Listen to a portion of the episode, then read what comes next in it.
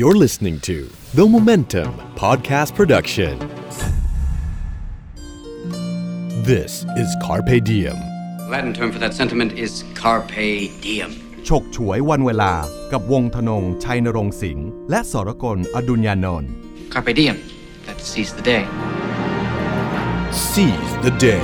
Seize the moment.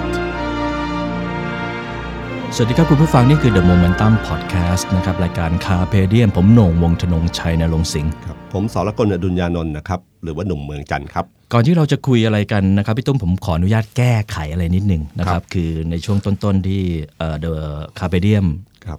ออกมานะครับ ผมให้ข้อมูลผิดไปนิดหนึ่ง เกี่ยวกับเอ่อที่มาของภาพยนตร์เรื่อง Dead Poet Society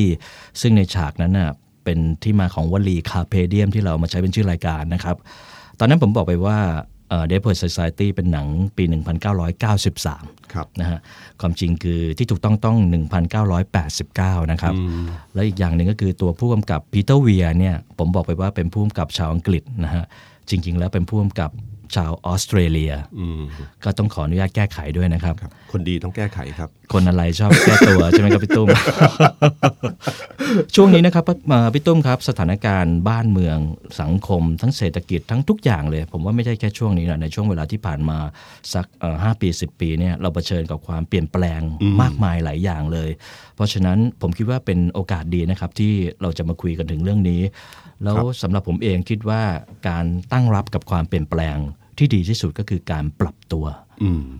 ตอนนี้จริงๆการการเปลี่ยนแปลงมันเกิดขึ้นเร็วมากนะครับ ครับ ตอนในฐานะที่ผมทำเรื่องราวเกี่ยวเรื่องธุรกิจเยอะเนี่ยก็จะเจอเรื่องนี้บ่อยมาก แล้วก็ช่วงเวลาประมาณสัก ผมว่า 5 ปีหลังเนี่ยมันเร็วมาก ครับ โดยเฉพาะความเปลี่ยนแปลงที่มาจากเทคโนโลยี อืม เอ่อวงการแบงค์เนี่ยฮะที่เราคิดว่ามั่นคงมั่นคง ฮะ แบงค์เนี่ยเริ่มคุยกันแล้วนะผมจำผมชอบคำคำหนึ่งของนายแบงค์เขาคุยกันว่า วันนี้คู่แข่งเขาเนี่ยไม่ใช่แบงค์ต่างๆแล้ว อืม เขาสู้กับอะไรก็ไม่รู้ อ่าฮะ ผมว่าเนี่ยคำนี้เป็นคำที่ผมแบบผมชอบมาก เพราะว่ามันบอกสถานการณ์การต่อสู้ หรือสถานการณ์ที่เกิดขึ้นจริงได้สถานการณ์ในการเอ่อในในชีวิตจริงเนี่ยของเขาเนี่ยก็คือว่าเขาเจอกับเทคโนโลยี ซึ่งเขาไม่รู้ว่าคืออะไร ครับ ถ้าเรารู้ว่าคู่ต่อสู้เราคือใครเราวางแผนการสู้ต่อสู้ง่าย ครับ แต่พอเราสู้กับอะไรก็ไม่รู้เนี่ย มันก็คือว่าต้องเรียนรู้ไปพร้อม ๆ กับการมองเห็นหน้าของคู่ต่อสู้ อืม คือเรียนรู้ว่าเราจะวางแผนยังไงพร้อมพร้อมกับเราเห็นหน้าคู่ต่อสู้ เพราะว่าวันนี้อะแบงค์เนี่ยเจอเรื่องฟินเทค อ่าฮะ ฟินเทคนี่เทคโนโลยีใหม่ที่เข้ามาเนี่ยทำให้คนเริ่มมาสาขาแบงค์น้อยลงใช่ไหม ใช่ครับ ใช่ไหมของ ใช่ โหนงตอนนี้โอนเงินทางทางมือถือบ้างไหม โอ้มือถือ ตลอดเลย หมด ใช่ไหม นะฮะใช่ครับ ผมว่า ทำ คนรุ่น ทำธุรกรรม ใหม่ ทำอิเล็กทรอนิกส์เกือบหมดเลย คนรุ่นใหม่อะผมเชื่อว่าโดยส่วนใหญ่เกือบทั้งหมดเนี่ยแทบจะไม่ได้ไปแบงค์ด้วยการโอนเงินแล้ว เอางี้เอางี้ ครับ สมัยก่อนสัก 20 30 ปีที่แล้วไปธนาคารเนี่ยโอ้โหเข้าแถวยาวมาก ใช่ไหมฮะ ใช่ครับ ครับ ตอนหลังก็มาเข้าแถวกับ ATM พอเรามีมีบัตร ATM ขึ้นมาปั๊บเรารู้สึกว่าสะดวกมากแล้ว ใช่ฮะ แล้วก็เข้าเข้าแถวกับตู้ ครับผม ปรากฏว่าตอนนี้การโอนเงินการอะไรต่างๆเนี่ยมันใช้ใช้ทางมือถือมาเยอะมาก ฮะฮะ แล้วธุรกรรมทางการเงินพวกนี้ครับที่มันก่อให้เกิดความเปลี่ยนแปลงทำให้แบงค์เริ่มคิดแล้วว่า ถ้าวันหนึ่งต่อไปเนี่ยเงินอาจจะเขาจะอาจจะใช้ตราสารตัวอื่น อืม หรือการที่การเข้าไปใช้ธุรกรรมทางการเงินกับแบงค์เนี่ยในสาขาต่างๆ ก็เริ่มหายไป ครับ ตอนนี้อาลีบาบาเริ่มปล่อยเงินกู้แล้วอะ ฮะฮะ เขาปล่อยเงินกู้เนี่ย คือแบงค์เนี่ยสมัยก่อนในอดีตเนี่ยเขามีข้อได้เปรียบก็คือว่าเวลาเขาปล่อยเงินกู้ใครเนี่ยเขาได้มีข้อมูลลูกค้าในการตัดสินใจว่าเขาจะอนุมัติปล่อยให้ใคร เราเนี่ยเราจะไม่สามารถปล่อยผมไม่สามารถปล่อยกู้ให้โหน่งได้ เพ ครั ราะ บ ผมไม่รู้ว่าโหน่งทำธุรกิจอะไรบ้างมีรายรับรายจ่ายเท่าไหร่ อืม แต่แบงค์อะพอรู้เขาถึงมีอำนาจที่เอ่ออำนาจที่เหนือกว่าเราในการปล่อยกู้และความน่าเชื่อถือ ครับ แต่วันเนี้อาลีบาบาเขามีธุรกรรมทุกคนขายของผ่านอาลีบาบาเท่าไหร่ ครับ เขารู้เลยว่าไอ้คนเนี้ยมีเงินเท่าไหร่ มี Data มีข้อมูลหมด มีหมด ฮะ ฉะนันผมจะปล่อยกู้ถ้าเขาเคยขายผ่านผมเอ่อปีเอ่อเดือนละ 1 ล้านบาท ครับ ถ้าเขาจะกู้ 3 ล้านผมพร้อมปล่อย ฮะฮะ เพราะที่สำคัญที่สุดคือผมหักเงินทุกงวด ที่เขาซื้อขายผ่านผมผมหักหมดเลย โดยอัตโนมัติ ต้นมัติ ฮะฮะ แบบนี้ครับผมว่าแบงค์เหนื่อย ครับ แล้วมันจะเกิดแบบเนี้ยขึ้นมาเยอะๆ แล้วผมว่าแบงค์เขาก็มองเห็นเรื่องนี้อยู่เหมือนกัน ครับ เขาเลยตอนนี้ก็เลยต้องมีหน่วยงานต่างๆ ที่เกิดขึ้นเพื่อรับรู้กับรองรับกับความเปลี่ยนแปลงสิ่งที่เกิดขึ้น ครับ เพราะว่าเขาสู้กับอะไรก็ไม่รู้ อืม ผมเคยคุยกับคุณกันนิกาเอ่อชลิตอาพรณ์ที่ ครั เค บ ยเป็นเอ็มดีของทางด้านแบงก์ไทยพาณิชย์ ฮะ ตอนนี้เกษียณไปแล้ว เขาบอกกลยุทธ์การสู้กับอะไรไม่รู้ก็คือ เรียนรู้จากความล้มเหลว อืม ก็คือลงทุนไปเนี่ยไม่ได้คิดว่าจะชนะหรือได้นะครับ ครับ แต่เรียนรู้จากมันว่า ถ้าล้มเหลวเพื่อครั้งหน้าจะล้มเหลวน้อยลงน้อยลง อืม แล้วจะได้รู้ว่าอ๋อควรจะทำอะไรกับมัน ครับผม ผมว่านี่เป็นแบบโอ้โหนี่คือความเปลี่ยนแปลงที่ที่เราคิดว่ามั่นคงที่สุดคือแบงค์ ครับ แบงค์วันนี้เริ่มคิดแบบนี้แล้วอะค อื รับ มฮึ อืมนี่มาจากเทคโนโลยีเลยครับ พูดถึงเคสธนาคารก็น่าสนใจดีนะครับคุณผู้ฟังเอ่อเพราะว่าภายในช่วงชีวิตเราเนี่ยสิบยีปีที่ผ่านมา เราคงเห็นการเปลี่ยนแปลงของธนาคารมากมายเลย อย่างที่พี่ตุ้มพูดตอนแรกอะตอนนี้เอ่อในช่วงต้นๆอะสาขาของธนาคารเยอะมากนะฮะแล้วก็จะทำอยู่ในตึกแถวรีโนเวทอะไรกันขึ้นมา ครับ แต่เดี๋ยวนี้ธนาคารเนี่ยจะย้ายเข้าไปอยู่ในห้างกันมากขึ้น ใช่ แล้วก็ลดสาขาที่เป็นตึกแถวมากขึ้น ครับ นะฮะไอ้ข้อนี้ข้อสังเกตเนี่ยพี่ตุ้มว่ามันมันดีหรือมันเสียยังไง หรือมันน่าสนใจตรงไหน คือคือแบงค์สมัยก่อนเนี่ยครับก็คือมันเป็นไปตามคนอยู่ตรงไหน แบงค์ต้องไปอยู่ตรงนั้น สิ ตาม ค้ ไป สินค้าแต่ละตัวเนี่ยคือคนอยู่ตรงไหนมันก็จะวิ่งไปหา ครับ หาตัวนั้นนคือหลักการปกติ ฮะ ฉะนั้นพอคนมาอยู่ห้างเยอะคนเอ่อที่สะดวกที่สุดของเขาก็คือแบงค์เนี่ยควรไปอยู่ตรงนี้เพราะมันสะดวกทำทุกสิ่งทุกอย่างได้อยู่ในในพื้นที่เดียวกัน อืมนะฮะ แล้วพอวันหนึ่งความสะดวกยิ่งกว่ามันคือทำในมือถือมันก็เปลี่ยนอีก ครับ เนี่ยคือผมว่ามันไม่มีอะไรอะครับมันคือความเปลี่ยนแปลงธรรมดา ฮะฮะ เอ่อแบงค์ที่มีสาขาที่อยู่ในชุมชนอะจุมูลค่าเพิ่มเขาอยู่ตรงไหนนะฮะ ครับ อยู่ตรงที่จอดรถ ที่จอดรถ แบงค์บางแบงค์เขามีมูลจริงๆนะ ผมเห็นด้วยผมเห็นด้วย จริงไหม ผม แบ เห็นงค์ ด้ว บาย งแบงค์เนี่ยเขามีนั่นนะครับคือถ้าคุณเป็นแบบเอ่อเป็นลูกค้าชั้นดีของเขา อ่าม มากๆเนี่ย อ่า คุณได้สิทธิประโยชน์ก็คือคุณสามารถไปจอดรถในพื้นที่ใจกลางเมืองได้ เขาจัดการไว้ให้ เพื่อไปการกินกินก๋วยเตี๋ยวร้านอร่อย ฮะ อะไรพวกเนี้ยได้ ครับผม พวกเนี้ยครับคือมันเป็นมูลค่าเพิ่มที่เขานึกไม่ถึง แต่เวลาในแง่ของคนที่ไปใช้บริการเนี่ยสู้ในห้างไม่ได้เลย ครับผม ครับ แล้วเมื่อก่อนเนี่ยแบงก์ก็ปิดวันอาทิตย์นะฮะวันเสาร์ครึ่งวัน เดี๋ยวเนี้เสาร์อาทิตย์ด้วยความที่ตัวแบงก์อยู่ในห้างเนี่ยเปิดตลอดเลย เพราะฉะนั้นมันก็สะดวกทั้งกับคนมาใช้บริการแล้วก็คนคนคนทำงานแบงก์ด้วยใช่ไหมฮะ ผมเคยคุยอันหนึ่งผมชอบมากเลยเรื่องตู้ ATM เออ ตู้ ATM เนี่ยครับเขาก็ถามเขาคือคือตู้ ATM เนี่ยเวลาเราไปกดเงินเนี่ย ครับ ถ้าเราไปกดเงินนะแล้วถ้าเงินหมดเนี่ย อืม แต่ละที่นี่ความรู้สึกไม่เหมือนกันนะครับ ถ้าเราไปอยู่ในหมู่บ้านไกลๆเนี่ย อืม เขาสามารถสองวันมาเติมเงินได้ อืม แต่ถ้าอยู่ในห้างสรรพสินค้าเนี่ยต้องภายในครึ่งชั่วโมง อ่าฮะ ถ้าเกินกว่านั้นเนี่ยความรู้สึกต่อแบงค์นั้นจะแย่ มันไม่ทันการ เออ ความ นี่ ต้องการของคน ใช่ครับ อ่าฮะ ผมเพิ่งรู้อ๋อเวลาคิดเนี่ยถ้าเราคิดในเชิงการตลาดการตอบสนองผู้บริโภค วิธีคิดแบบเนี้ยมันเป็นวิธีที่ละเอียดแปลกๆมากเลย ครับ เพราะเพราะฉะนั้นเขาจะมีพนักงานเลยว่าว่าถ้าไปถ้าแบงค์ AT- เอ่อตู้ ATM แห่งนี้เนี่ยมีปัญหาเงินไม่พอเนี่ยเขาจะมีหน่วยเร็วนะครับไป ฮะฮะ แต่ถ้าไกลๆเนี่ยเขาช้าหน่อยได้ เพราะความรู้สึกของคนไม่ไม่ไม่นิดขนาดนั้นอ่าอันนี้เป็นเกร็ด พี่ตุ้มคิดว่าฟินเทคจะเปลี่ยนแปลงเอาเฉพาะตัวแบงก์ยังไง ครับ อ่าฮะ ผมผมไม่รู้คือคือในแบงค์ยังบอกว่าสู้กับอะไรไม่รู้ สู้กับอะไรไม่รู้เนี่ย แต่รู้ว่ามันเปลี่ยนแน่ ฮะฮะ เออมันเปลี่ยนแน่ แล้วก็ไม่ใช่เรื่องนี้เรื่องเดียวมันจะนำไปสู่เรื่องอื่นๆด้วย ที่เขากลัวที่สุดตอนนี้คือ AI ปัญญาประดิษฐ์ อืมครับผม ที่มันจะเข้ามาแล้วมันจะแบบเหมือนกับที่พูดถึงรถยนต์ไร้คนขับ ฮะฮะ พูดถึงอะไรต่างๆ ที่เราพูดมา ซึ่งสิ่งเหล่านั้นมันเหมือนจินตนาการไกลๆแต่มันไม่ไกลแล้วนะ ใช่ครับ แต่มันมาเร็วแล้วเราไม่รู้ว่า อย่างเช่นแบงค์เนี่ยเคยบอกว่าถ้า AI ระบบเอสิริที่ที่อยู่ใน iPhone เนะฮะ ฮะ ถ้าก็มีการตอบโต้ได้เร็วขึ้น ครับ พูดอะไรมาสามารถตอบได้ตอบได้เรื่อย ครับ ๆ ต่อไป call center หายนะครับ อืมเป็นไปได้ใช่ call ใช่ center ทุกจุด ใช่ หาย ฮะฮะ call center แบงค์หายได้ ครับ นะเพราะว่าตอนตอนที่เราโทรไปเนี่ยถ้าเป็นคนนะ ฮะฮะ คนมันจะมีความรู้สึกใช่ไหมฮะ ครับ คือถ้าหน่งโวยมาเยอะๆเนี่ยเสียงเสียงพนักงานจะเปลี่ยนไป เซ็งเซ็ง เริ่มเสียง เครียด เริ่ม เครียด เกรี้ยวกราดมาก ฮะฮะ แต่ถ้าเป็น AI นะครับ ฮะฮะ เสียงเพราะตลอด เพราะมันไม่มีไม่มีอารมณ์ความรู้สึกแกมัน จริงด้วยนะ ใช่ไหม ฮะฮะ เออผมผมว่าสิ่งเหล่านี้คือนำความสุขมาเปลี่ยนแปลง ของแบงค์เนี่ยเห็นชัดเลยว่าถ้าฟินเทคเข้ามาเรื่อยๆนะครับมาเรื่อยๆเนี่ย อ่าฮะ ธุรกรรมการเงินที่เคยมีประโยชน์จะหายไปเรื่อย ครับ จากเดิมกำไรของแบงค์มาจากค่าธรรมเนียม มัคนรับ ก็เริ่มลดลง อ่าฮะ ดอกเบี้ยความแตกต่างเงินกู้เงินฝาก มันก็เริ่มหายลงไปเรื่อยๆนะครับ ครับ เพราะว่าถ้าเกิดเคสแบบอาลีบาบาเคสอะไรพวกนี้ขึ้นมาเนี่ย อ่าฮะ แปลว่าเอ่อความความได้เปรียบหรือจุดแข็งของแบงค์ที่เคยคุมธุรกรรมเออคุมข้อมูลลูกค้า อืม มันเปลี่ยนไปแล้วเพราะมันไปอยู่ที่อื่น ครับผม อืครับ อ่าฮะ นี่คือสิ่งที่ผมเชื่อว่าจะเกิดความเปลี่ยนแปลงและความเปลี่ยนแปลงในโลกนี้ โดยเฉพาะมาจากเทคโนโลยีเนี่ยมันจะไม่เหมือนเดิมนะ อ่าฮะ สมัยก่อนเราเหมือนกับกราฟว่า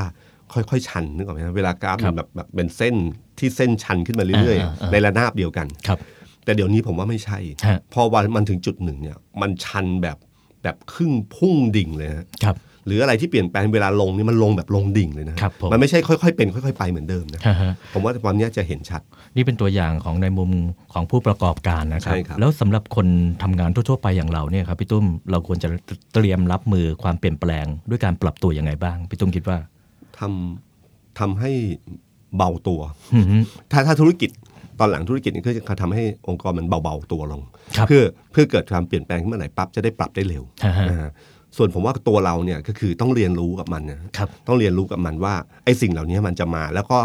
ให้เชื่อมั่นอยู่เสมอว่าไม่มีอะไรแน่นอน อืม ผมว่าเนี่ยคือสิ่งสำคัญ คนทำงานเนี่ยโดยส่วนใหญ่ตอนส่วนใหญ่เนี่ยไม่ค่อยมีช้อยในชีวิต ครับ ผมว่าเวลาทำงานเนี่ยมันต้องมีช้อยในชีวิตอยู่เสมออ มอืม คือมีทางเลือกว่าถ้าเกิดเราจะมีอะไรต่อ ครับ แล้วตั้งคำถามอยู่เสมอว่า ถ้าไอ้ที่เราทำอยู่มันเกิดปัญหาหรือแย่ลง ครับ เราจะไปไหน ครับผม ให้ให้มีคำถามอยู่นี้อยู่เรื่อยๆอะครับเพราะว่าแม้ว่ามันเหมือนกับความระมัดระวังตัวหรือเราแวดระวังเกินไป แต่ผมว่ามันเป็นความจำเป็นสำหรับช่วงเวลาของการเปลี่ยนแปลงแบบนี้ เรียกว่าสิ่งที่แน่นอนที่สุดก็คือความไม่แน่นอน ใช่คนะรับฮะเพราะฉะนั้นเตรียมรับมือกับความเปลี่ยนแปลง เตรียมรับมือกับสิ่งที่ไม่คาดฝันที่จะเกิดขึ้น ในส่วนของคนที่ทำธุรกิจต่างๆเนี่ยเอ่อก็ไม่ควรจะยึดติดหรือว่าปักหลักอยู่กับธุรกิจเดียวหรือว่าโปรดักต์เดียว อย่างนั้นไหมครับพี่ตุ้มควรจะมีช้อยส์หรือว่ามีโซลูชันอื่น ๆ ที่จะขายของหรือว่าเป็นเอ่อจะเป็นธุรกิจเสริมของเรา ใช่ครับ ผมเอ่อวิธีคิดแบบแบบนายไข่เจียวจะเริ่มลดลง วิธีคิดแบบนายคาเจียวคือไงครับ คือในไข่เจียวถ้าเราฟังเพลงของเฉลีย ข ว องเฉลียว ใช่ไหมฮะคือถ้าเก่งเชี่ยวชาญเพียงอย่างเดียวแล้วก็นั่นใดซึ่งผมว่าณวันเนี้ยมันจะต้องต้องมีไข่เจียวแล้วต้องมีอย่างอื่นอีกนะต้องมีมาม่า มีอะไรพวกเนี้ยคือมันมันมีช้อยที่เพิ่มขึ้นนิดหนึ่งเพราะว่าเราต้องคิดอยู่เสมออย่างเช่นผมบอกนะครับว่าถ้าทำธุรกิจก็เหมือนกัน ครับ ถ้าเราคิดว่าอะไรที่แน่นอนเอิ่มล่าสุดเราเพิ่งประประมูลทีวีดิจิตอลใช่ไหมครับ ซึ่งเราคิดว่านั่นคือซูเปอร์สตาร์ทางรอดของโดยเฉพ่อสื่อสิ่งพิมพ์หลายแห่งก็คิดว่านี่คือทางรอด ใช่ครับ ย้ายมาสมรภูมินี้ นี่กั กัน นดีกว่า แล้วพอได้แล้วก็ดีใจเฮกันใหญ่ ดีใจกันหนึ่งวัน ครึ่งวันนะครึ่งวัน เปิดแชมเปญมาปึ้ง วันเดียวปั๊บ แม่งเออเมาเลยพอดีเลยครับ ครั ก็ บ คื ผ อ ม ก็คือพอถึงพอถึงจุดหนึ่งอ่ะทีวีก็เจอความเปลี่ยนแปลงครั้งใหญ่ ฮะฮะ จาก YouTube จากการดูในหน้าจอ ใช่ครับ ล่าสุดผมที่โมเมนตัมสัมภาษณ์ยงใช่ไหมฮะ ฮะ อ่าย งทรง ที่ ยศสุขมากอนันต์พุ่มกับนะฮะ เอ่อละละครเรื่องใหม่ของ เลิฟ เขา เฮดครับผม เขาในไลน์ทีวี ฮะฮะ ความเปลี่ยนแปลงที่เกิดขึ้นคืออะไร ก็คือว่าจากเดิมการแสดงหรือมุมกล้องต่างๆ ที่เขาบอกว่าดูเซอร์เซอร์ๆดูอะไรต่างๆเนี่ย ครับ มันใช้กับนี่ไม่ได้ เพราะช่องทางการดูมันไม่ใช่มันไม่เหมือนเดิม ครับ ถ้าช่องทางการดูทีวีเนี่ย อ่าฮะ มันจะจอใหญ่ จอมันใหญ่ พอจอมือถือจอเนี่ยปั๊บพันภาพที่กำหนดอยู่ในเนี้ยต้องคิดว่าไอ้จอนั้นเป็นอะไรด้วย อ่าฮะ ผมนึกถึงตอนสมัยก่อนนะนคุณนพพลโกมาลจุน ครับพี่ตู่นพพลค ค รั รับ บเป็นดารานักแสดงดัง ฮะ แต่เขาจะมีโดนวิจารณ์อยู่อันหนึ่งคือว่าแกเอ่อพี่ตู่ชอบโอเวอร์โอเวอร์แอคติ้ง เล่นใหญ่เล่นใหญ่ เล่นใหญ่ อ่าฮะ เล่นแบบละครเวที ฮะฮะ คนก็ถามเขาว่าทำไมถึงเล่นใหญ่ ครับ ผมชอบเลยคำหนึ่งที่เขาพูดก็คือว่าอย่าลืมนะ สมัยนั่นนั่นคือในอดีตนะยาวนาน คนส่วนใหญ่ดูทีวีไม่ได้ขนาดใหญ่นะดูทีวี 14 นิ้ว สมัยก่อน 14 จอเล็ก นิ้ว จอเล็ก จอเล็ก ฮะฮะ เขาเห็นแอคชั่นไม่ชัด อ่า คุณต้องเล่นใหญ่ขึ้น เพื่อให้คนดู 14 นิ้วแอคชั่นมันชัด ครับ ผมว่านั่นคือวิสัยทัศน์ในอดีต ซึ่งวันหนึ่งจอใหญ่เนี่ย ไอแอคชั่นเยอะเกินไปมันก็จะรู้สึกว่ามันไม่จริงใช่ไหม ครับ แต่วันเนี้ยวิสัยทัศน์นั้นกลับมาอีกรอบหนึ่งเพราะว่าจอมันเล็กลง ดูจอมือถือดูอะไรแอคชั่นผมว่ามันต้องเริ่มชัดขึ้นเปล่าเพื่อให้มันชัดขึ้นอะไรเงี้ย ฮะฮะ ครับ ฟังพี่ตุ้มพูดเรื่องนี้แล้วผมนึกถึงตัวเองครับพี่ตุ้ม ครับ ตอนที่เอ่อการถ่ายทอดฟุตบอลนะนะฮะที่ไปอยู่ในมือถือเนี่ยผมสารภาพกับพี่ตุ้มคุณผู้ฟังครับ ผมคิดในใจเนี่ยจะบ้าเหรออดูฟุตบอล ในมือถือ ในมือถือเนี่ย ฟุตบอลมันสนามใหญ่จะตาย มันก็ต้องดูแบบจอใหญ่ๆนึกออกไหมฮะ ครับ ผมก็คิดว่าใครจะไปดูวะพี่ตุ้มครับ ไม่นานหลังจากนั้น ผมดูบอลจากมือถือตลอดเลยครับ เพราะว่าเพราะว่าอะไรรู้ไหมครับ เพราะว่ามันสามารถถือติดตัวไปได้ตลอดเลย คือเราดูบอล 90 นาทีเนี่ย ครับ เราบางทีเราไม่ได้อยู่กับที่นะครับ เราต้องทำอย่างอื่นด้วยไปห้องน้ำด้วย แต่เราสามารถถือสนามฟุตบอล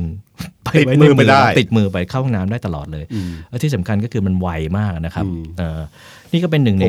สิ่งที่เปลี่ยนแปลงที่ ผม นะฮะ ผมก็เหมือนกันนะครับหนุ่ง ไม่ต้องเป็นอ่ะ เป็นตอนละแต่ก่อนมันก็ดูทีวีใช่ไหม ฮะฮะ ตอนหลังมันก็ดูส่วนใหญ่มันจะดู iPad ครับ เดี๋ยวอ่ะจอจอใหญ่หน่อย ฮะฮะ อ่าแล้วก็แต่ถ้าถ้าอยู่บนรถหรืออะไรก็จะดูผ่านทางมือถือ ครับ และบางทีเราก็ดูจนชินนะฮะ ฮะ จนไม่ดูทีวี ครับ บางทีผมดูนั่งดูอยู่เนี่ย นั่งดูในจอยแพดดูดูดูดูดูดูไปสักพักหนึ่งเหลือบไปทีดูทีวี อ่าฮะ ว่ามันถ่ายทอดสดคู่เดียวกันอยู่ คือทีวีมันเปิดทิ้งไว้ไงเออทีวีมันเปิดทิ้งไว้แล้วเราลืมดูแล้วสุดท้ายคือยังไงถ้าปกตินั่งดูดูทีวีมันจะดีกว่าเมื่อจอมันใหญ่ ครับ ก็เลยปิด iPad แล้วไปดูทีวี ครับผมนี่คือเอ่อพฤติกรรมของมนุษย์ ที่ ที่เป เปลี่ ลี่ย ย นแปนแป ล ล ง ง ไปเอ่อจากโซเชียลมีเดียจาก d e v i c e ต่างๆ ที่มันเอ่อซื้อง่ายขายคล่องกันมากขึ้นนะครับพี่ตุ้ม ในส่วนของพี่ตุ้มเองเนี่ยผมคิดว่าพี่ตุ้มชีวิตพี่ตุ้มนี่ก็ผ่านการเปลี่ยนแปลงมาเยอะไม่นไม่น้อยเลยแหละครับ การผ่านการต้องปรับตัวนะครับเอ่อเคยมีสถานการณ์ใหญ่ๆที่ทำให้พี่พี่ตุ้มต้องเปลี่ยนแปลงต้องปรับตัวไหมฮะ ผมว่าจากอันเนี้ยครับที่สำคัญที่สุดเรื่องเทคโนโลยีเนี่ย ฮะ เพราะว่ามันเป็นการเปลี่ยนแปลงครั้งใหญ่จากเดิมที่ผมเคยอ่านหนังสือพิมพ์ คือสมัยผมทำข่าวหนังสือพิมพ์เป็นบกเป็นอะไรอย่างเงี้ยฮะ ครับ ผมต้องอ่านหนังสือพิมพ์วันหนึ่งเกือบสิบฉบับ อืม เพื่อไล่ข่าว อ่า เดี๋ยววันนี้มันไม่ใช่แล้วอะวันนี้ผมอ่านจากอ่านจากเอ่ออ่านจากอินเทอร์เน็ตเยอะมาก ครับ นะอ่านจากพวกเนี้ยออนไลน์มาเยอะมากข่าวออนไลน์ เพื่อที่ตอนเช้าเนี่ยผมมามาดูปัดปาดๆ ครับ ว่ามีอะไรยังไม่ได้อ่านบ้าง แล้วก็มีบทสัมภาษณ์ หรือเป็นคอลัมน์อย่างเงี้ยพฤติกรรมผมเปลี่ยนไปเลยจากเดิม เอ่อวันนี้พอนั่งตอนเช้าตามที่ผมมีหนังสือพิมพ์ตอนเช้าที่บ้านเนี่ยที่รับมาสองสามฉบับ ครั ผ บ มจะต้องไล่อ่านให้จบอย่าเมามัน ฮะฮะ เดี๋ยววันนี้ผมเปิดปัดปาดแล้ว ครับ ผมว่าเนี่ยคือสิ่งที่น่ากลัวมาก เพราะว่ามันเทคโนโลยีมันทำให้เวลาของเราที่ใช้กับแต่ละสิ่งเนี่ยเปลี่ยนไป อย่างนี้ยผมเปลี่ยนเลย ครับ ครับ อ่าฮะ นี่คือความเปลี่ยนแปลงอันหนึ่ง ครับผม แต่ความหมาย ผม มันก็ไม่ได้หมายความว่าไอ้สิ่งที่มันที่เป็นพฤติกรรมเดิมๆอะไรของเราเนี่ย มันจะหมดไปในเวลาอันสั้นใช่ไหมครับพี่ตุ้ม ใช่ครับ ยกตัวอย่างเช่น ในช่วงหลังๆเนี่ยครับผมได้รับคำถามเยอะมากนะครับ จากสื่อมวลชน เวลาใครมาสัมภาษณ์ผมก็มักจะถามเรื่อง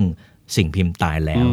เพราะว่าผมก็เอ่อทำงานในสายสิ่งพิมพ์เริ่มต้นอย่างนั้นนะครับ พี่ตุ้มก็ด้วยใช่ไหมค ใช่ครั รับ บ อ่าฮะเอ่อผมก็ต้องตอบคำถามเรื่องนี้เยอะมากเลยนะครับพี่ตุ้มอ่าฮะแน่นอนว่าในด้านหนึ่งเนี่ยเราต้องยอมรับความจริงว่าความนิยมในสื่อสิ่งพิมพ์เนี่ยมันลดลงอย่างมีนัยยะสำคัญ ผมว่าในช่วง 5 ปี 7 ปีเนี่ยนะครับ ครับ การมาถึงโซเชียลเน็ตเวิร์กนะเป็นเป็นตัวเปลี่ยนพฤติกรรมของคนอย่างที่พี่ตุ้มบอกเลยนะฮะหนังสือพิมพ์รายวันวันนี้กลายเป็นข่าวของเมื่อวานนี้ถูกต้องไหมครับ ใช่ครับ เพราะฉะนั้นเอ่อเพราะว่าข่าวที่อยู่ในโซเชียลมีเดียไม่ว่าจะเป็น Facebook Twitter หรือ Line เนี่ยมันเป็นข่าวนาทีต่อนาที คือจริงๆหนังสือพิมพ์มันเป็นหนังสือพิมพ์เอ่อเป็นข่าวของเมื่อวานตั้งนานแล้ว ครับผม แต่สำหรับในอดีตเนี่ยมันเร็ว มันเร็วคือแค่เมื่อวานนี้ก็ก็นับว่าเร็วแล้ว ใช่ แต่ทุกวันนี้มันช้าเกินไปแล้วนะฮะแต่เอาผมถามพี่ตุ้มเลยแล้วกันในฐานะ ที่พี่ตุ้มเป็นคนหนังสือพิมพ์ ครับ โอ้มาเป็นเวลาสองทศวรรษได้นะครับ ครับ พี่ตุ้มคิดว่าหนังสือพิมพ์จะตายภายในชีวิตเราที่เราเห็นไหมฮะ มันอยู่ชีวิตผมสั้นหรือยาว น่าจะยาวน่าจะยาวอารมณ์ดี คือคือผม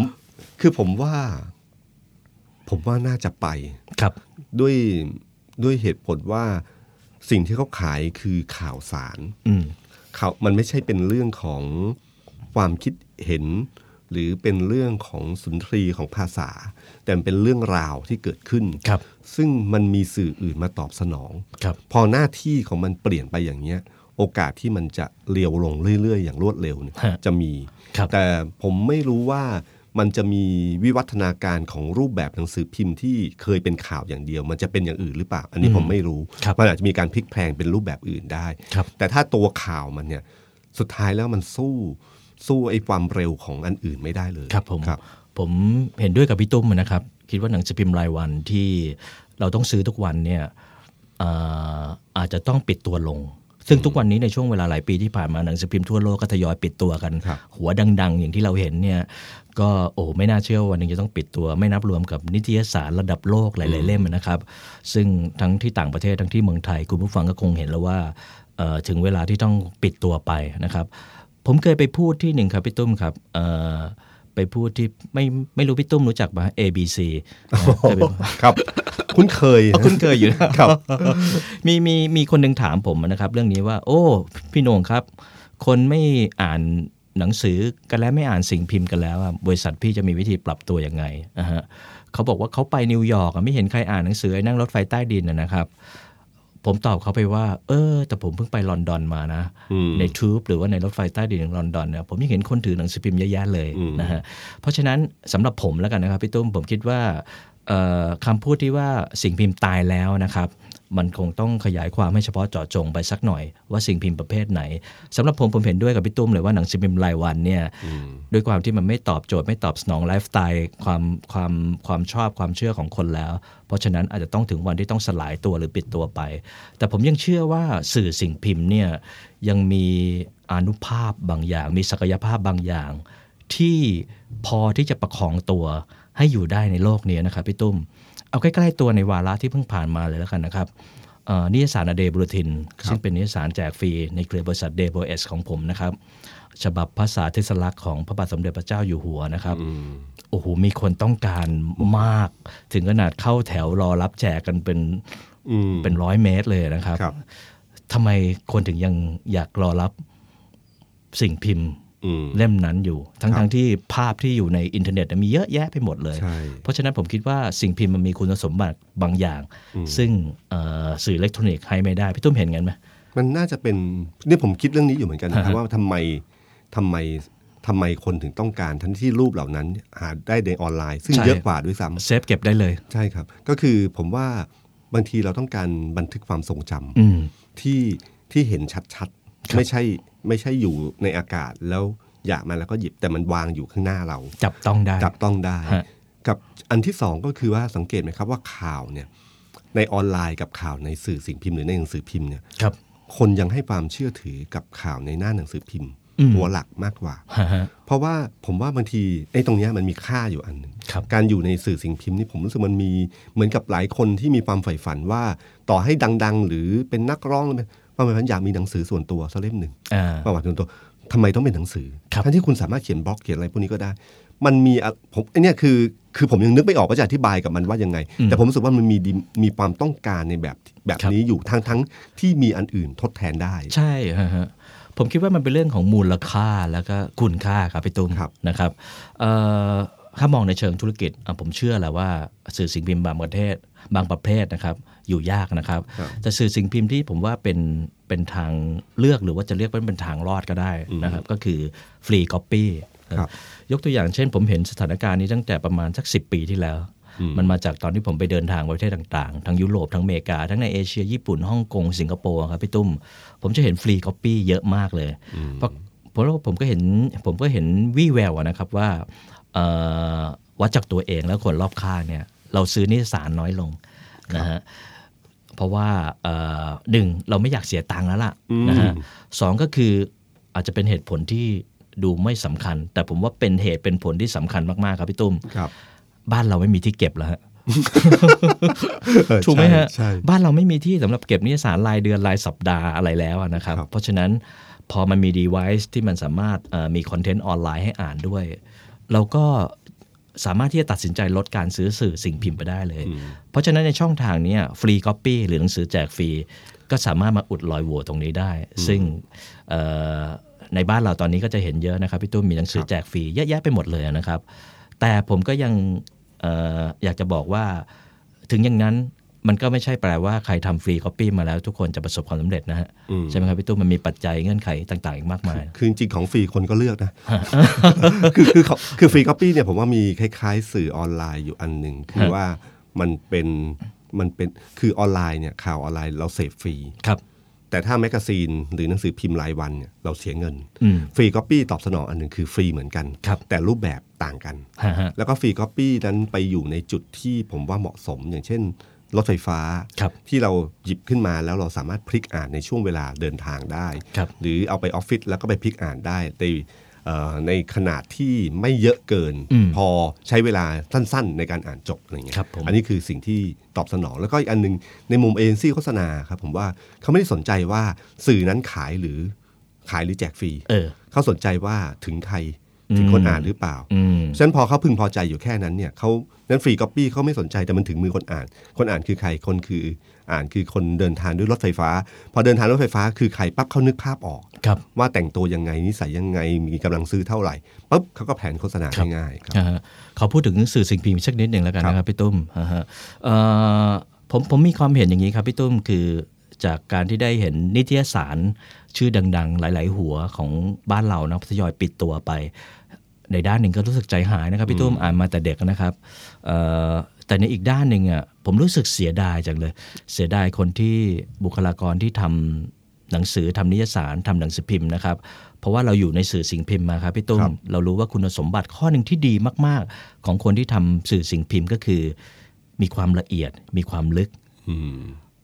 มีความรู้รอบด้าน ครับ มีความผมว่าไอ้ความช้าเนี่ยบางทีมันบ่มเพาะให้เราเป็นคนที่ละเอียด ลุ่มลึกมากขึ้น เพราะเมื่อกี้พี่ตุ้มพูดว่า แม้กระทั่งทุกวันเนี่ยหนังสือพิมพ์ก็ยังสามารถให้เขายังสามารถเป็นเครดิตที่คนเชื่อถือว่า เออข่าวที่มาจากหนังสือพิมพ์เรื่องที่มาจากหนังสือพิมพ์เนี่ยถูกต้องผ่านการบรรณาธิการแอป จริง รูป ครับ อะไรเรียบร้อยแล้ว อันนี้คือเรื่องจริง ฮะฮะ เพราะถ้าคุณทำข่าวออนไลน์ทำข่าวออนไลน์เนี่ยเอาความเร็วเป็น ฮะฮะ เวลาเรียงลำดับความสำคัญ ความเร็วต้องมาอันดับหนึ่ง ครับ บางทีเขายิงข่าวออนไลน์ขึ้นไปก่อน แล้วค่อยแก้ที่หลัง ฮะ แก้ทั้งภาษาทำถูกต้องทั้งการที่หลัง เพราะว่าเอ่อเวลาคนอ่านสื่อออนไลน์เนี่ยความผิดพลาดมันมันเหมือนกับว่าคนให้อภัยได้พอสมควร ผ่านแล้วผ่านไป เหมือนกับหนังสือพิมพ์รายแต่หนังสือพิมพ์รายวันเนี่ยฮะมันผ่านกระบวนการ ครับ ทั้งนักข่าวส่งมารีไลท์หนึ่งรอบ ฝ่ายบกที่ต้องดูตรวจอ่านละเอียดก่อน ครับ ซับอดิเตอร์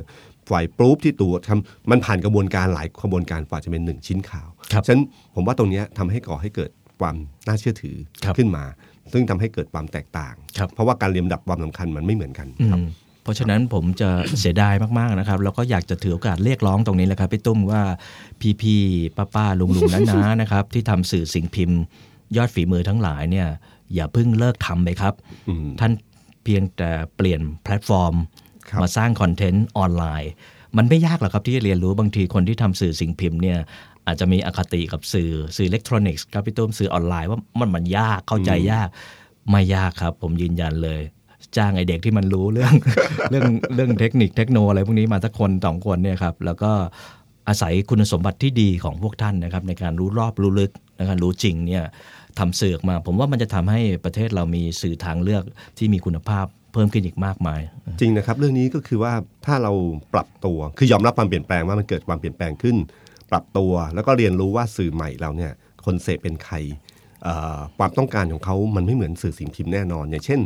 เอ่อความสั้นยาว ครับ อันนี้ก็ชัดเจน อืม คือสมัยถ้าเป็นหนังสือพิมพ์อ่ะยาวๆได้คน ฮะ อ่านได้ แต่ถ้าเป็นอยู่ออนไลน์เมื่อไหร่ปั๊บมันต้องสั้นลง อืม แล้วผมก็เห็นรุ่นพี่ผมหลายคนที่อายุเยอะมาก พอมายอมรับและปรับตัวกับออนไลน์ เขาทำได้ ครับ แล้วทำได้ดี เพราะว่าหัวใจสำคัญคือเขาเปิดว่างแล้วเขารับรู้ออนไลน์นี่มันมีข้อดีอยู่อันหนึ่งคือ มีคนอ่านเท่าไหร่เห็นเลย อืม ไม่ต้องมาวัดผลว่าทายเหมือนแมกกาซีนว่ามีน่าจะมีคนอ่านนะ อ่า ไรเงี้ยเราทายส่วนใหญ่เราทายเหมือนปกแมกกาซีนใช่ไหม ครับ เราทายว่าคนจะดูหรือเปล่า ฮะ แต่ถ้าจะอยู่ในออนไลน์เมื่อไหร่ยอดคลิกจะบอกเลยว่า ครับ นอ่านไม่อ่าน ฮะฮะ ฉะนันพอเขาเห็นการวัดผลอย่างรวดเร็ว แล้วคุณพร้อมที่จะที่จะปรับตัวเนี่ยผู้ใหญ่ก็ปรับตัวได้เร็ว ถ้าก่อให้ใจเปิดว่าง ครับ เท่านั่น ผ เอ ม งครับ สรุปในช่วงสุดท้ายนะครับพี่ตุ้ม ก็คือ การเปลี่ยนแปลงเนี่ยเป็นสิ่งที่เกิดขึ้นจริง เราหลีกหนีไม่ได้ แต่ว่าสิ่งที่เราจะสามารถรับมือกับความเปลี่ยนแปลงนั้นได้ เพื่อที่ไม่ให้เจ็บตัวเกันไป หรือว่าทำให้เราก้าวหน้าเดินต่อไปได้ก็คือการปรับตัวใช่ไหมครับพี่ตุ้มพี่ตุ้มอยากทิ้งท้ายอะไรไว้สักนิดไหม ผมชอบคำคำหนึ่งซึ่งผมเป็นคำที่ผมใช้อยู่เป็นประจำและผมว่าเป็นหลักคิดที่น่าสนใจมากเป็นของแจ็คเวลส์ ครับ ที่เคยอยู่ EE นะครับเขาเขาบอกคำหนึ่งคำหนึ่งว่า จงเปลี่ยนแปลงก่อนถูกบังคับให้เปลี่ยนแปลง ผมว่าคำคำนี้เป็นคำคำสำคัญเลยเอ่อถ้าเรามองเห็นว่า